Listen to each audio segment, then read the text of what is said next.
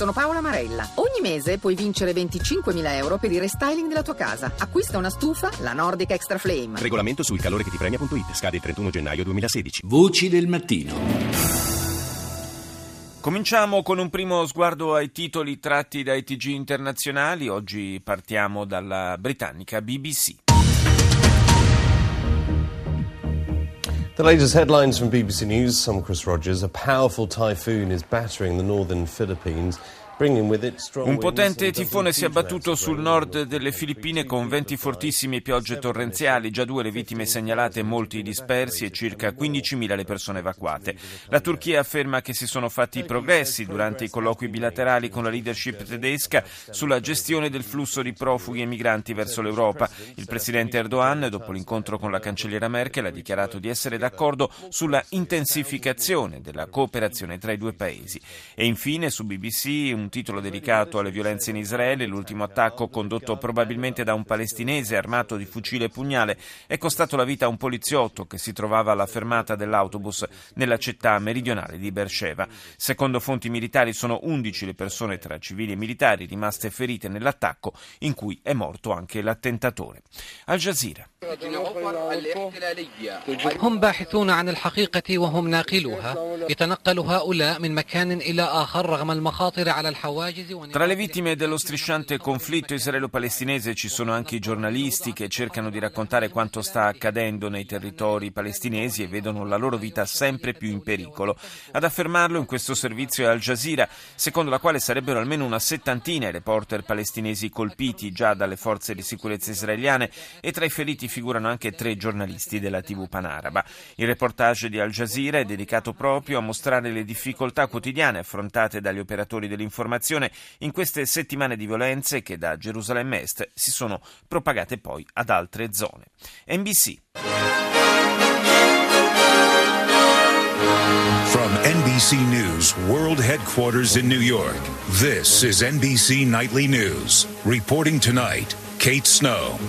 On this Sunday night, moment of impact. A deadly typhoon slams into the Philippines tonight. Il momento dell'impatto, il primo titolo del network statunitense dedicato al tifone che si è abbattuto sulle Filippine, migliaia le persone evacuate, drammatici i racconti degli scampati. Festival da incubo, in Florida un uomo armato ha aperto il fuoco durante una serata che per tanta gente avrebbe dovuto essere soltanto di divertimento. Così un curioso festival zombie è finito nel caos con un morto e alcuni feriti.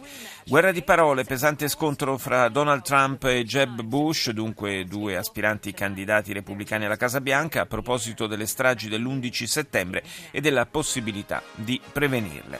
Football americano, il Deflagate, il caso della palla sgonfia, i New England Patriots incontrano gli Indianapolis Colts per la prima volta dall'esplosione dello scandalo, con la possibilità, dice NBC, di ripulire la loro immagine. CCTV.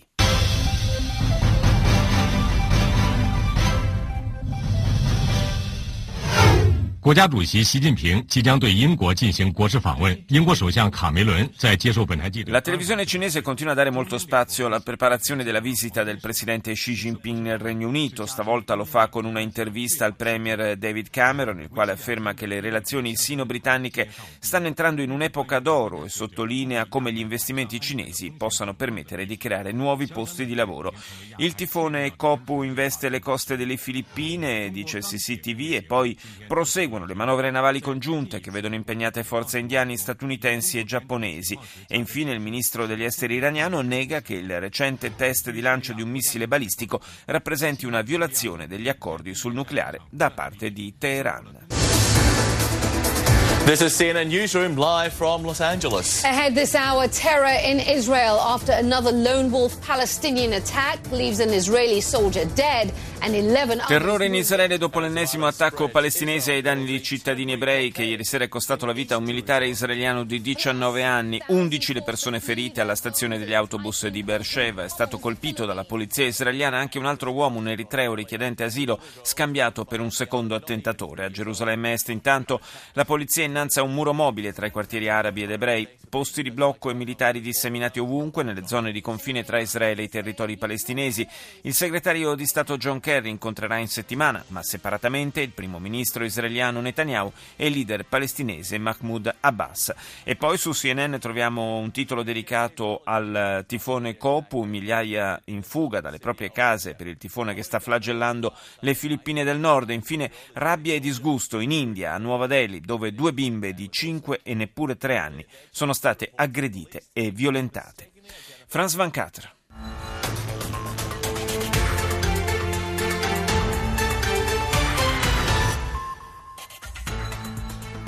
La crise des migrants et la guerre en Syrie au centre de la visite de la chancelière allemande en Turchie ce dimanche. La crisi dei migranti e la guerra in Siria al centro della visita della cancelliera Angela Merkel in Turchia. Merkel ha incontrato il primo ministro Davutoglu e il presidente Erdogan, con il quale si è discusso anche dei negoziati sull'adesione della Turchia all'Unione Europea. Hanno avuto inizio le elezioni legislative in Egitto dopo tre anni nei quali il, il, paese è rimasto senza Parlamento, sono le prime dopo la destituzione dell'ex presidente Mohamed Morsi. E infine la Coppa del Mondo del, di rugby con eh, l'Australia che raggiunge l'Argentina in semifinale. Andiamo in Israele con i24 News.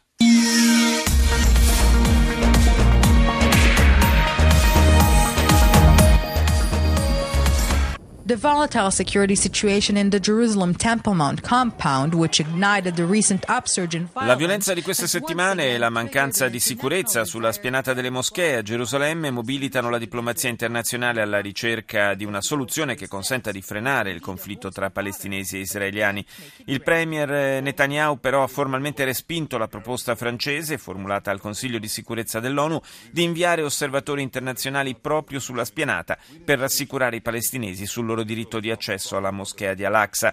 Solo Israele è garante dei luoghi sacri, ha dichiarato il primo ministro, e da questo punto di vista nulla è cambiato. Israele, ha proseguito, non è il problema per il Monte del Tempio. Israele è la soluzione e proteggerà i luoghi sacri. Non c'è solo la Francia alla ricerca di una soluzione diplomatica del conflitto che ormai molti definiscono terza intifada. Il segretario di Stato americano John Kerry ha confermato che nei prossimi giorni incontrerà sia Netanyahu sia il leader palestinese Abbas. Ed ora la TV di Stato russa. Область Аль-Джафра. Успехи у сирийцев и в провинции Латаки. Армия вместе с отрядами народного ополчения уничтожила три сотни боевиков. Il primo canale della TV russa offre un ampio reportage sui successi dell'aviazione militare di Mosca in Siria, con l'uccisione del dirigente di Al-Qaeda Sanafri al-Nasr in un raid aereo nelle vicinanze di Aleppo.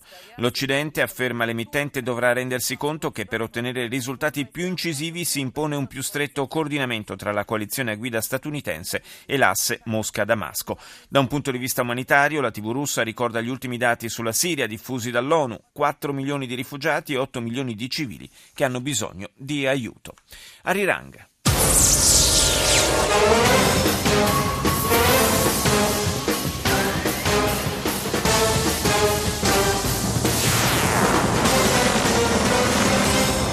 Two days ahead of a much anticipated round of reunions for families from the two Koreas, L'emittente della Corea del Sud in lingua inglese dedica l'apertura all'anticipazione di un atteso evento che si realizza grazie ad accordi tra Seoul e Pyongyang. Dopo 60 anni, a partire da domani, infatti, le famiglie delle due Coree separate dalla guerra del 1950-53 potranno tornare a incontrarsi. Da oggi pomeriggio alcuni membri di famiglie della Corea del Sud si incontreranno in una città della provincia di Gangwon-do per una pre-sessione. Domani si svolgerà la riunione generale comprensiva di una cena ufficiale. Un secondo ciclo di incontri avverrà tra il 24 e il 26 ottobre. Dopo 60 anni così 73.000 persone circa sono in attesa di ricongiungersi.